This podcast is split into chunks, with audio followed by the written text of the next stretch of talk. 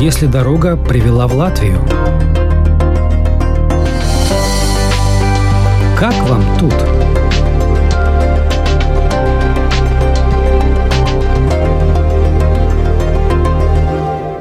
Героиня сегодняшнего выпуска Анна Сорокотягина переехала в Ригу из Харькова. Но не в последний месяц, а три года назад, когда вышла замуж за местного молодого человека Евгения Чевкунова. Уже появился ребенок, сын. С недавних пор вместе с ними живет и мама Ани, вынужденная бежать из Украины, бежать от войны. Семья постоянно следит за новостями, военными сводками, что там в Украине, как там. С этого начинается каждое утро и засыпаем с тем же, говорит Анна. Это не передать словами, какая это была боль, когда мне муж сказал в 8 утра 24 числа, что началась война. Я не могла поверить. Блин, ну как? Ну это же нелепо, это, это неправильно. И с первых же дней, конечно же, следишь за новостями. Основной источник для меня Facebook, так как э, мои коллеги, мои друзья, э, это единственный мой коннект с ними. И первая неделя войны я похудела на 2 килограмма. Первое ощущение – это злость неимоверная, это желание что-то сделать, когда ты ничего не можешь сделать. Ну, просто хочется помочь хоть чем-нибудь, хоть как-нибудь. И, и, и ты не смотришь новости, которые тебе дают, а ты получаешь информацию от людей, которые там сейчас находятся, находились, которые тебе пишут, высылают фотографии, видео, и кровь стынет в жилах. Мне рассказывают, кто куда уехал, кто куда переехал. Рассказывают, где сегодня стреляли, а где нет, что разрушено. Рассказывают, кто погиб уже на данный момент из моих коллег. Погиб под бомбежкой? Да, под в, в своем доме погиб.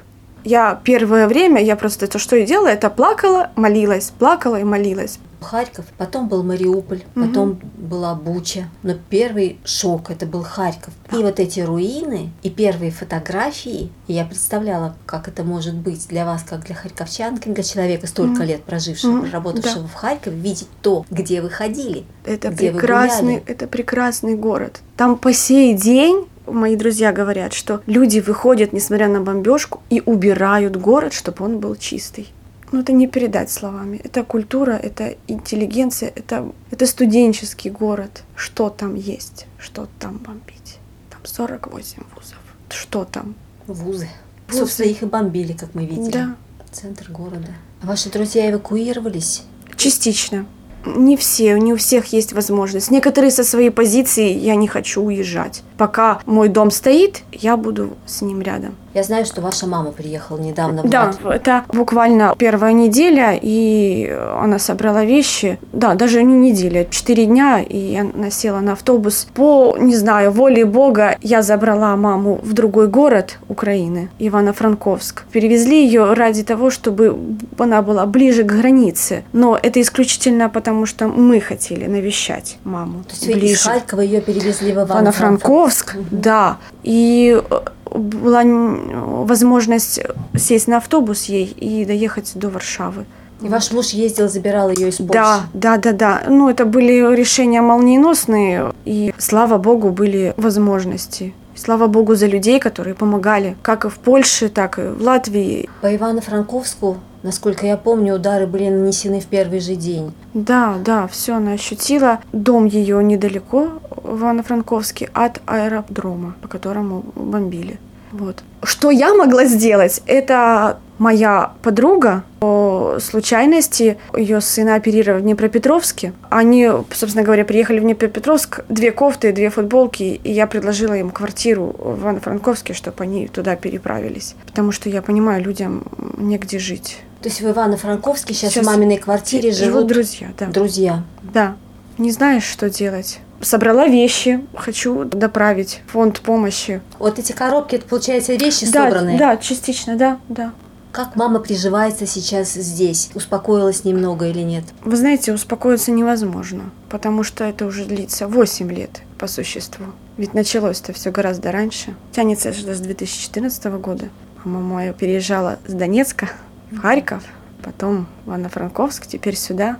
И все эти 8 лет Ты не можешь быть равнодушной, ты не можешь сказать, что все хорошо. Я же переехала, значит все хорошо. Нет, не все хорошо. Так не должно быть обустройство здесь, те пути, которые проходят все беженцы, и ваша мама а. тоже, соответственно. Угу. Как вот с этим? Все ли понятно? Все ли удобно? Ну, во-первых, спасибо моему мужу, который непосредственно инициативу проявляет, потому что самому справиться сложно. Как устроена структура принятия беженцев? Ну, как вам сказать, в Латвии она немного с опозданием. Не все, конечно, сразу. Она по мере возрастания беженцев выстраивает механизм документов, непосредственно помощи с проживанием, какие-то продуктовые наборы выдает. Все она делает, но по своим возможностям. И на данный момент как у нас сейчас, и слава богу, маме есть где жить, то все хорошо. Все, что обещано, все, что они заявили, они все выполняют, и вопросов у нас не возникло.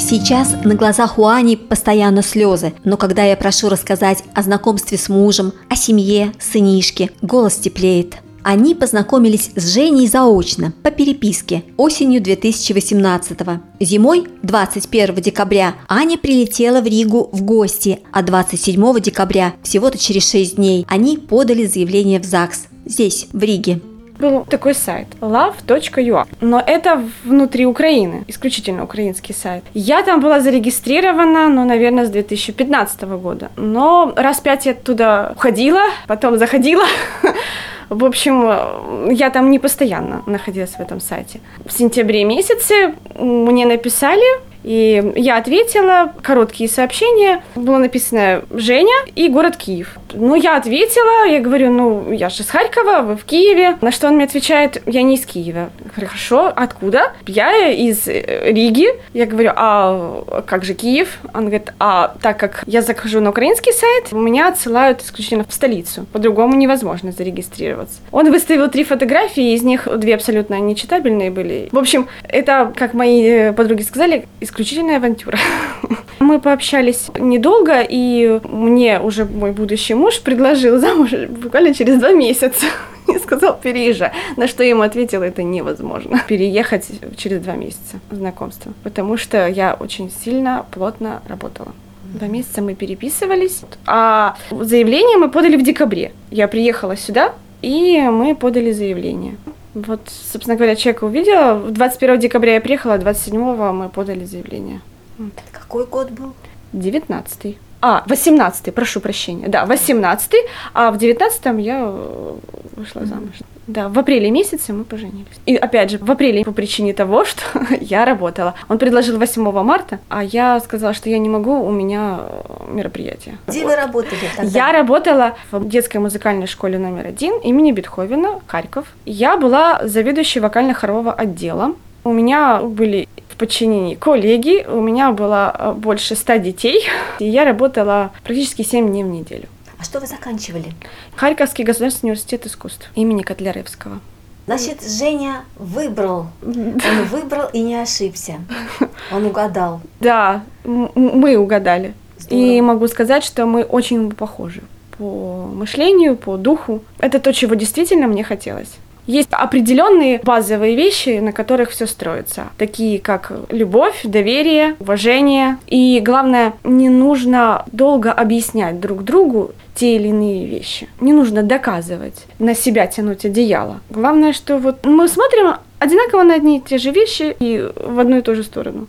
Именно сегодня, 8 апреля, в день выхода программы, сыну Ани и Жени, Богдану, исполняется год – Аня, как положено, стала экспертом в деле ухода за младенцами. Я предложила поговорить об этой стороне жизни, о том, что волнует молодых мам, какие проблемы возникают в быту и как они решаются. Начнем с того, что да, медицина – это первоочередное, что необходимо ну, вы знаете, ну, мои лично наблюдения, что как бы либо врачей не хватает, либо их квалификация становится с каждым годом ниже. Недовольна, я скажу откровенно. А поменять можно? Вот хотелось бы, вот мы думаем над этим вопросом. И либо иметь еще одного врача платно. Да, к сожалению. Что касается прогулок наших, то мне не хватает, очень не хватает площадок, лавочек, тротуаров, скверов. Этого здесь, по крайней мере, в радиусе двух километров не наблюдается. А если это и есть, то это как бы в кругу частного сектора жилого,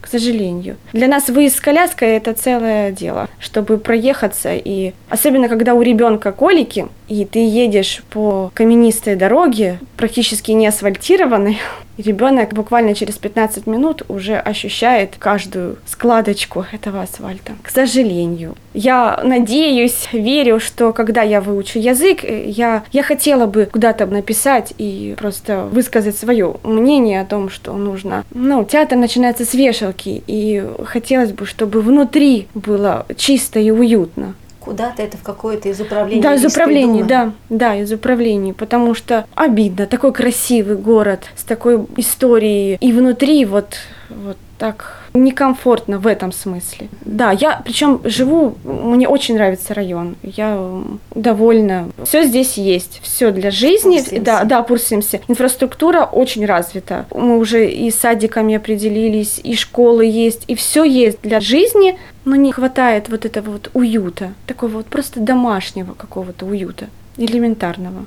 И я вижу, каждый раз гуляя, я вижу, а вот здесь это можно сделать, а здесь это можно сделать, а здесь можно переделать. Площади достаточно для творчества. Ваш муж не латыш, но по-латышски он говорит перфектно. Да. Вы начинали учить язык, но да, я сдала какое достижение в конце концов. На данный момент пока только первая ступенька преодолена. Полтора года должно пройти декрета, и тогда можно будет опять обратиться за бесплатными курсами и ну, я стараюсь по мере э, какого-то минимального времени не забывать то, что уже как бы э, наработано. Но да, с ребенком это сложно. Но я стараюсь. А вам хотелось бы здесь работать по профессии? Буду откровенной. Пока я не готова работать. По многим причинам я не готова. Я понимаю, что вот так, как раньше, не будет той нагрузки, вот такого вот исключительного углубления в профессию не будет, потому что будет профессия теперь для меня на втором месте. На первом месте будет семья. Я не хочу прогнозировать, я не хочу себя обнадеживать и не хочу рвать сердце по этому поводу, честно. Потому что для меня очень те впечатления, те события, которые были в моей жизни, в моей работе, они настолько яркие, настолько их было много, потому что мне дети занимали призовые места многих конкурсов и международных также. У меня дети поступали в высшие учебные заведения. Настолько была активная, динамичная жизнь в моей профессии, что сейчас, но ну, этого не будет уже. А Ты... сколько лет длилась эта работа? 12 лет. Я с 19 лет работаю. У меня был перерыв небольшой, но если суммарно 12 лет у меня стажа педагогического. Ну а если не эта работа, то какая? Пока я не думаю о выборе. Я думаю о том, что все равно с чего-то надо начинать. А что это будет? Ну, на все воля Божья. И это тоже, как Бог даст, так и будет. Я, я не брезгую. То есть те... В смысле, какими-то работами? Какими-то работами, да. Если раньше я была руководителем, то это не значит, что я сейчас не могу быть кассиром или тоже упаковщицей или что-то. Нет, нет. Я же понимаю, что мне нужен язык, мне нужен, наверное, какой-то стаж, Поэтому надо начинать с малого. Нужно социализироваться, нужно адаптироваться. В любой стране так не бывает, что ты приехала и, и, и все. И ты живешь той жизнью, которая была до этого. Нет, не будет так. И нужно это понимать. И я отдавала отчет, что так оно и будет. И вы знаете, я в какой-то мере хотела этого. Когда я еще не была знакома с мужем, я этого хотела. Перемен в своей жизни. Потому что приходит то время, когда нужно переоценивать, переосмысливать свою жизнь. И мне очень хотелось семью, мне очень хотелось на время уйти от той суеты, которая была в моей жизни. При всем при том, что я очень люблю свою работу. Нужно видеть и в какой-то степени будущее, и на него нацеливаться. Есть уже ради кого это будущее видеть. Героиней сегодняшнего выпуска стала Анна Сорокотягина, которая три года назад переехала в Латвию из Украины. Вела передачу журналист Рита Болотская.